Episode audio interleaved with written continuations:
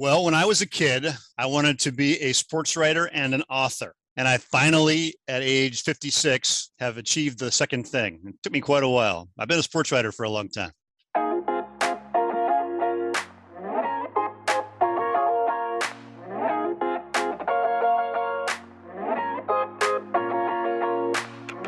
Hi, I'm Ben Hanani. Welcome to How Do You Do, a podcast featuring creative guests sharing the nuances of their process.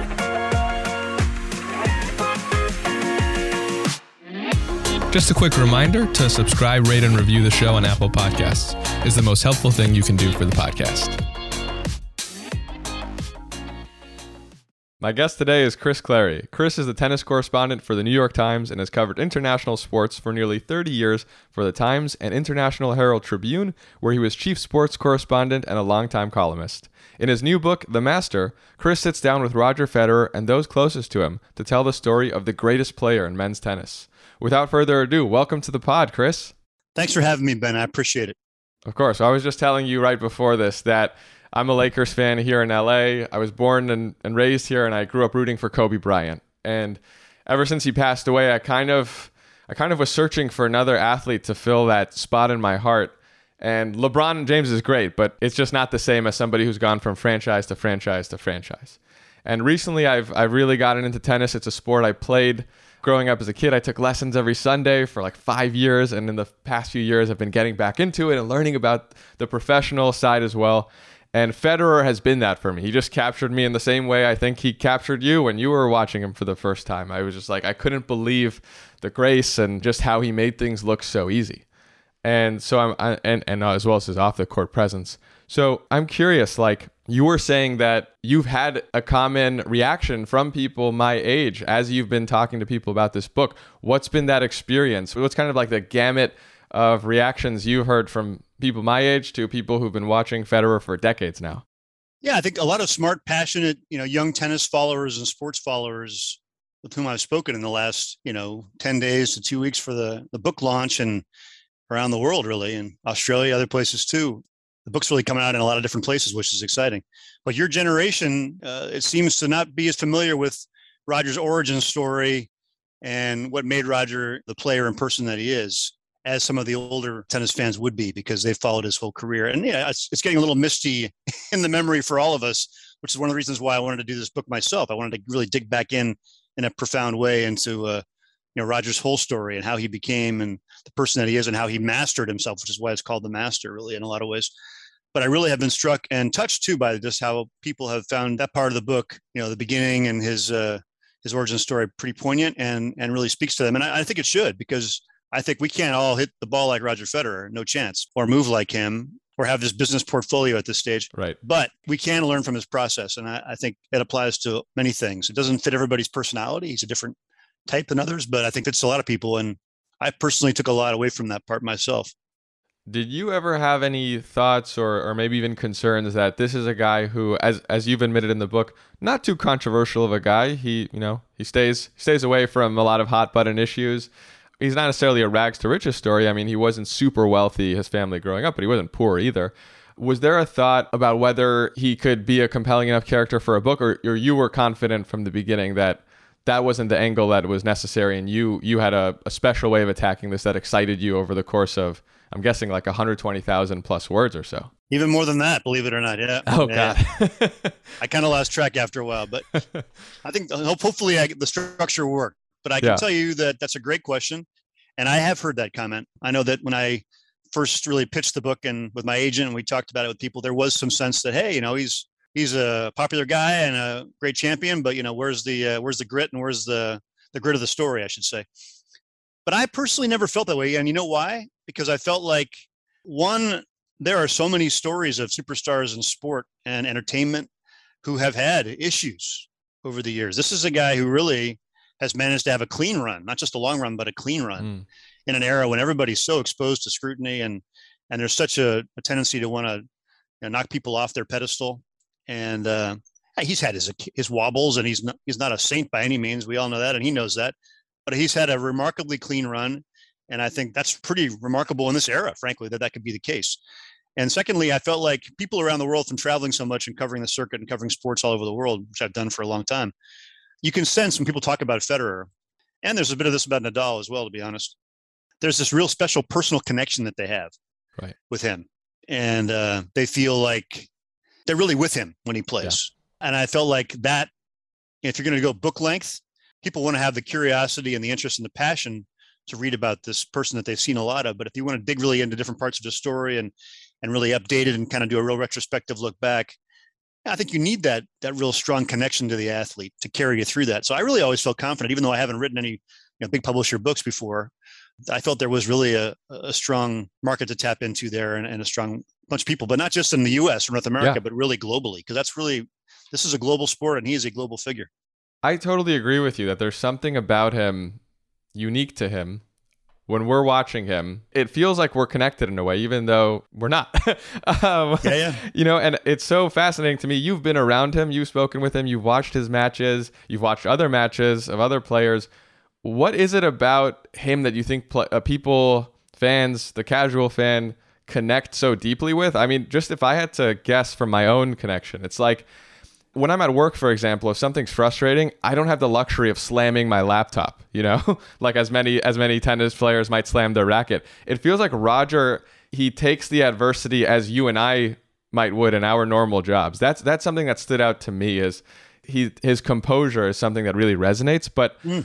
but that's just personal to me. What have you found, maybe personal to you or a consensus among fans, is the thing that like gives him that deep connection? Well, I'm not sure I phrased it quite that way, but in the book, uh, I really wanted to try to answer that question. You know, why? Why yeah. has he had this enduring popularity with really not too many dips, to be honest, yeah. or maybe even any dips? He's had result result dips, but never really in terms of his uh, public standing, which is also amazing in a way. So why? My sense of it from talking to people in the game, I don't think I did enough market research with fans per se, or people that would be looking at this from a psychological ten thousand foot perspective. But I, my sense of it is that I think it's multi-pronged, and your comment's quite interesting. That was not one I had thought of as fully, but that makes a lot of sense and maybe fits into what I thought. The elegance and pure beauty of what he does out there, I think transcends sport and certainly transcends tennis. I mean, if you're watching this, as you kind of, kind of come across it on television, and better yet, if you see him live, I mean, you're just struck by that. He's a very fluid, elegant mover and expresser of his game and his craft. Yeah. So that, I think, sets him apart from almost any other tennis player who's ever played, frankly. You hear people like Billie Jean King, I talked to for the book, just sort of getting rhapsodic about it because, you know, she's never seen anybody who plays the game that beautifully. And she's seen a lot of tennis players over yeah. the years, you know? So I think he appeals to aficionados and to the casual observer and somebody who might not really be interested at all. You can just sort of watch Lionel Messi with a soccer ball and go, right. wow. Yeah. Or you can watch LeBron at his peak do that and just go, wow. So same thing with Roger. And in a way that you don't really get that with Nadal or Djokovic or Murray, not that yeah. same sort of transcendent movement thing. So that's one thing. Second thing I would say is, um, and this is also, I think, important to the book, the guy's been a big winner, but Roger also has been a big loser. Mm. He has lost a lot of critical matches, maybe a little bit before your time, some of those um, big defeats that you would have you would have seen live. I saw the I saw the Wimbledon final with Djokovic, though. That was heartbreaking. yeah, yeah. And that's, so he's had, he's had a long cycle. Yeah. You could make the argument, which I say, which I wrote, the two greatest matches he played in, he lost them both. The mm. two thousand eight final to Nadal and the twenty nineteen final to Djokovic at Wimbledon. That's the tournament that still resonates the most around the world, I think. And those the those finals resonate the most. And he lost his two biggest final. He's won plenty. Obviously, he won eight right. times there. But those two great transcendent matches, he lost them. And um, I think people have seen him vulnerable. And not just now, or not just a little while ago, but throughout his whole career. I mean, he also was somebody who expressed a lot of emotion uh, mm. after his matches, partly because I think he was holding a lot in. Yeah. He's not a natural introvert and Zen master. He has had to work for that. So I think he's fighting nature there. And so a lot of that comes flowing out. I think people can really relate to that. And I think it's made him very relatable, both the emotional access he's had, and he was kind of ahead of the curve on that for a male athlete, I would say. And also in his ability to uh, be resilient, come back from defeat, but yet face defeat. He is not your, uh, you know, really uh, perfect, all-conquering champion. And he really only was that for a very short time, back in oh four and, and oh five, before Rafa emerged on clay and elsewhere to uh, to menace him and make him feel his vulnerabilities. I think that has made him very relatable in a way that a lot of great champions in the sport might not have been. Someone like Navratilova, for example, who was sure. so dominant for a while, and just, uh, or Serena, frankly, as well, in periods of her career where she has obviously had a lot of a you know, emotional range in her life, and, and has expressed a lot of things over the years, but she was really unbeatable at certain points in her career. Roger's only had that for a short time, and um, these rivalries have really humanized him. So those are the two main things. And I think your last thing, your idea of composure, I think that's, to me, sort of fits into the elegance yeah. and the polish approach. And sort of that's something that fits into that. Yeah. To touch on the second point about some of the bigger losses he's faced, how do you go about asking someone about what I imagine are really painful losses, really painful memories? I know he seems to have a penchant for moving past them better than a lot of players, but I mean, you talk to players who he's beaten, and, and even years later, it seems like they struggle to kind of recount and admit their own shortcomings sometimes. How do you, whether you're talking to Roger about a memorable loss or Andy Roddick or whoever it is, how do you, how do you ask them about that kind of like painful moment in their career? Well, I think if you just called them up and said, hey, two thousand nine Wimbledon final, Andy, you know, lost fifth set, had that great volley, the tiebreaker, you know, and that's all you talked about, then it wouldn't be going very well. Yeah. But I think as, as anything, you respect and you have the empathy and you try to, you know, you fit it in. And in this case, it was very genuine. I, with Andy, we talked about that final loss to Roger uh, in oh nine, which is obviously such a painful loss as part of the context of a wider conversation. And that, that certainly helps. And also I think players, you know, over time, certainly not right away, but over time, I think they understand that these matches do have a place in the history of the game, whatever sport they're playing, but in tennis, so much emphasis on the history of the game because you go back to the same places all the time and you have this sort of revisiting Wimbledon over fifty years, twenty-five years and things like that. So I think players appreciate people are still interested over time and that uh, maybe that amount of time they've had to digest it, like Andy had, you know, ten, eleven, twelve years to digest that match. Obviously it's kept coming up at times, but gives you more perspective on it. Um, you can place it in your own timeline better. And, and uh, I think uh, have a more, um, nuanced perspective of it. I think that's right. And I, I'm sure Roger will be the same and already is about the two thousand eight Wimbledon loss to, to Nadal. Frankly, I think both he and Nadal, I write, I write about this in the book too. They talk about, there's a great quote from Nadal near the end about just how we've, we've come to realize that our, our rivalry really, you know, means a lot to both of us. And it's something we should take care of by respecting each other and, and our friendship and, uh, and it's good for us and it's good for the game. And I, I think that's right. And I think Roger realized that even though he was the loser. I'm not sure he's quite there on the twenty nineteen Wimbledon final against Djokovic. Don't know. Haven't talked to him about that one Fair. uh, since then, really. And so I, I would imagine that one still burns a little bit because of how close he was to something really extraordinary. Yeah. One of the many things I really enjoyed about the book is a lot of times we'll read a book, a biography or, a, or some kind of book, and the author doesn't insert themselves that as much as I would have liked because that was their choice or whatever the case may be, but they had so much expertise that I was curious about. And what I really appreciated about The Master is you've done eighty-two interviews, so there's no shortage of sources, which was awesome. It, that was really cool.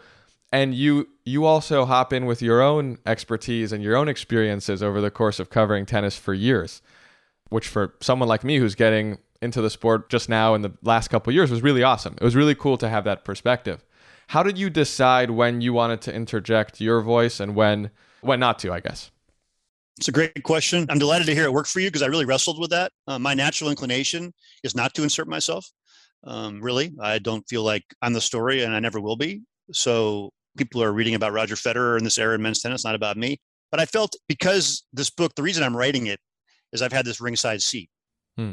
for so long to the sport. Before these, these guys came along and Roger came along, but really during it, I mean, it's been extraordinary, the access, you know, through the New York Times and having the ability to uh, get my phone calls returned and my appointments made. It's not me, it's the paper. Right. Maybe maybe after a while you develop that rapport, but sure. You get in the door with the paper for sure. And so I just felt the book was based around the idea that I had this ringside seat. I had had these extraordinary meetings and interviews over the years. I had so much material from those. But it really was about those meetings and those places. And it's obviously about Roger's history and things that we did. I wasn't involved in, but that's sort of the reason for the book. That's why I'm writing it. There, there are a lot of Federer biographies out there. This one is different because of the access to people. And I think also because I've had such a long time in the game as a journalist. So I said, I think it's vital people really who don't know anything about me or the book or anything else have at least some sense of where I'm coming from here.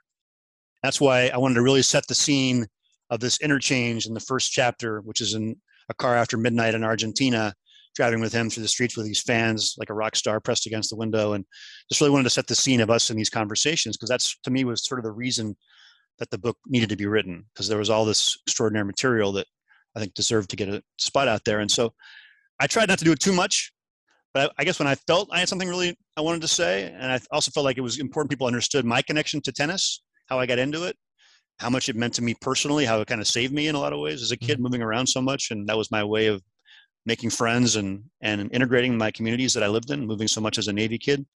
So I thought that was important. And I also felt like when there were times when our meetings had a special flavor to them or whatever it might be, that I would put myself in. But I really tried to avoid doing it unless I felt it was really a strong urge. I tried to yeah. fight the mild urge to do it. Yeah. So I don't know. I'm, I'm glad to hear that. I'm glad to hear you yeah. think it worked, because it was it yeah. was a wrestling match. That came through for me. And one of the things I, I especially enjoyed when you did bring in your perspective, or, you know, when you were in a car with Federer or whatever the case may be, I noticed you would say like he chuckled, or you'd note certain mannerisms that made me really feel like I was in the car. It's one of those things that you realize, oh, this is special because I haven't seen this done as well, or, you know, in other things I've read. And was that a conscious choice? Is that something you're you're mindful of when you're recording or you're noting? I'm just curious, like, if I were sitting in the car with you, what are the things you're keeping track of? What devices do you have on you? What are the things going through your mind, if there are any light bulbs going off as you're talking to these guys? Well, I think whenever you have one of those uh, exclusive interviews, especially in an interesting place, that's your you know, really your due diligence to your reader, is to try to paint the portrait of the scene. I think that's just good journalism and good writing. The joy of a book, there are some definitely things that are not joys about a book, including the pressure of trying to structure it and do it and get it done and at that length, and knowing how much it means to you personally once you invest all that time. But what the great thing about a book is that it gives you room to roam, and it gives you a chance to really, you know, paint these scenes in full. A lot of times in New York Times articles, you got a thousand words, fifteen hundred words. You need to get to, you know, the heart of the matter. You can paint in little, you know, brushstrokes, little things here and there in the newspaper articles, but you can't really expand on the scene unless the scene is the story. Yeah. And in this case, I thought that was important, because in the way the scenes were the story in, in this book. And uh, I wanted to really give people a sense of what it was like to be there, what it was like to be in front of him at different stages of his career, and sort of engaging with him, how he was changing, morphing, just what that's like, and just sort of how he just goes off on these tangents and is flying his hands around and, and is very exuberant and spontaneous in conversations in a way that he's not when he's in a news conference talking in his three languages and on the court, where he's very pulled together. So that part I thought was important to convey what it was like to be in front of Roger. Is that the real Roger Federer? I don't know. I mean, what's he like when he's wrestling with his twins on the ground, having a great time at home, or, you know, around the dinner table with Mirka? I don't know that. Hmm. And so I can't, I can't speak to that, but I can speak to what it's like having been around him a lot of times through a journalistic lens. And I hope that came through. Absolutely. And the last thing I want to ask before rapid fire is, as you're getting these amazing stories, doing all these interviews, what does the process look like for you at your desk, at your computer, as you're typing it up? What are you doing when you get unstuck? How are you taking eighty-two interviews and making sense of them? You know, what if we were shadowing you during the writing of the book, what would we have seen? Well, you would have had to take a lot of naps, because there's a lot of late nights, that's for sure. I just think it's a wonderful question to hear for a writer, because it is interesting, your own process, right? I was interested in his process. That's why I wrote the book. And um, my process was certainly not as as smooth as his recent progress, for sure. I think the challenge was marshaling information. And really, uh, just like back in high school and middle school, it's about structure.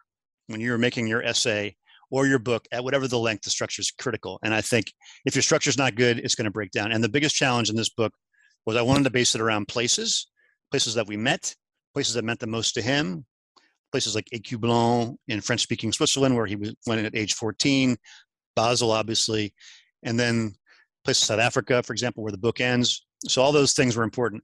But by doing that, just think about this for a second, by putting Wimbledon early where it had to be, because he won Wimbledon in two thousand three, he beat Sampras in oh one, and he won the Wimbledon junior title. It had to be early, but then so much happened at Wimbledon after that. Yeah. So to try to, to try to put that chapter there, I didn't want to repeat places. So yeah. you put that there, to put that in to the timeline in a hopefully smooth way and, and a appropriate way was a real challenge. Mm-hmm. That was the hardest thing. But my desk looked like it always looked, like a total mess. And I had, you know, post-it notes with chapters and what needed to go in that chapter. And I moved them around, and it was, it was kind of like a big movable post-it note board of things that belonged in which chapter and, and which interviews. And I had to, you know, I, I had hundreds, maybe thousands of hours of interviews uh, for this between my years of covering Roger and people around him, and then the eighty-two interviews for the book. So that was just so great. It's almost like you're on the beach and there's all these fantastic shells, but the tide's coming in. Yeah. And the tide, the tide in this case is Deadline. And you have all these amazing comments from people from all over tennis world. And you're trying to pick up what you can in time to get it in the book. So that was, that was a, it was a good kind of stress in a way, because it was good to have all that material, but it was almost an abundance of riches. And was there something that you found yourself doing if you hit a wall to try to jumpstart? I just spoke with uh, Miran Fader, who wrote Giannis, the new book about the N B A M V P. Yeah, yeah. And And I asked her this question, and she said she enjoys baking. That's something that helps her get out of her head. She's working with her hands. I thought that was so, so out there and so cool. And so I just feel compelled to ask you, in case there's something that you do that maybe, you know, none of us would have expected. I would rather be somebody who helped with the housework around the, you know, sort of do things productively. I tend to go play platform tennis or go for a run, or I, you know, find a way to uh, do a million things, but not what I'm writing. But let me tell you, fear is a great motivator. Yeah. And when your wonderful publisher, Sean Desmond, calls you up and says, "Chris, I've been nice, but you really got to get this done." Nothing like that little chill that goes down your spine at that moment. And then mm, there you go. Well, on that happy note, we'll go into rapid fire. Firstly, if you could wake up tomorrow having gained one skill or ability, what would it be? I mean, this is total fantasy, but I'd, I'd like to be like a, a folk singer and pluck my guitar and have the guts to do it in front of people. Who would you like to play in a movie about your life? Uh, I would. I wouldn't mind. I think I mentioned Bjorn Borg in a few articles. I wouldn't mind having a little little walk in Bjorn Borg's shoes back in his peak days as a tennis player. I know you've traveled the globe quite a bit, but where's a place you haven't been to yet that you hope to visit? India. Mm, Never cool. been to India, and that's cool. a real hole in my education. And we have a playlist where we add each of our guest song recommendations, something they're jamming to right now or a go-to song for them. If there's a song you'd like to contribute to our playlist, what would that be? I have discovered Sirius X M radio, and I've been on the U two channel like nonstop whenever I'm driving in my car or anywhere else. I, I wouldn't give you one song, but it, and that certainly dates me, but can't get enough of U two. Couldn't then and can't now. Fair enough. And lastly, where can people check out your work, keep up with you on social media, get the book, plug all the things there are to plug? Now, I haven't Instagramming yet. I, I haven't done a lot of Facebook in my life, but I do a lot of Twitter. So Twitter is definitely my medium and social media. So I'm at, at Christoph Clary. Love to hear from people. You know, I, I hear uh, criticisms all the time, and I once in a while hear compliments, but it's good to have the interchange with people. And I post a lot on there, so hopefully people will connect with me there. I'm also on LinkedIn, so you can try to reach me there if it's professional uh, inquiry. And, um, you know, the book is on Amazon and doing really, really well. So it's been very exciting. It's hit the top one hundred for a little while, a couple of days after it came out, and on Amazon it's number one in a bunch of categories. I think it's in tennis, and uh, it's in um, sport history and sports biography. So those are really, yep. really uh, cool to yeah. see that. Really, really nice. Don't know how long it's going to last, but I'm enjoying that part of it. But I really, I'm sure you hear this a lot if you talk to authors, but I'd love people to, if they're going to buy the book, you know, obviously get the best deal you can. I'd love to sign them for you, but I really have gotten so much joy out of independent bookstores in my life. Um, there's a great one in my neighborhood here, New- Newburyport, Mass, near where I live, and called uh, Jabberwocky. So I just love those places. I know it's a little bit more on the on the uh, the cost of the book sometimes there, but those places are worth preserving. So I would urge anybody who likes my book and wants to buy it to buy it in those kind of places. Absolutely, and I'll take a second to plug some of our indies here in L A, like Book Soup or Chevaliers. There are plenty more, but for anybody listening here in L A, I know we have quite a few. Those are places you can probably get it as well. Chris, thank you so much. This was a real joy. I mean, I was desperately searching for this book, so I'm so glad you wrote it. Thank you. Uh, it means a lot, and interviews are only as good as the uh, person asking the questions, so I appreciate your good questions. Thank you very much. I hope you found value in today's conversation. If you still haven't left your review for How Do You Do Podcast, I'm going to walk you through the process right now, and it only takes ten seconds. First, look at your phone screen and click where it says, How Do You Do Podcast, which is in purple. And if you're not seeing this, then you're probably listening to this on a different app. So I want you to click on where it says listen on Apple Podcasts, and then you'll see the purple link. Click that. Then you'll just scroll past all the previous episodes to where it says ratings and reviews. And all you need to do is tap the star on the far right, and you've left a five-star rating. I thank you in advance for taking the ten seconds to do that. And I really, truly appreciate you listening to this episode. Thanks for sharing it with your friends and followers. And I'll see you back here next week.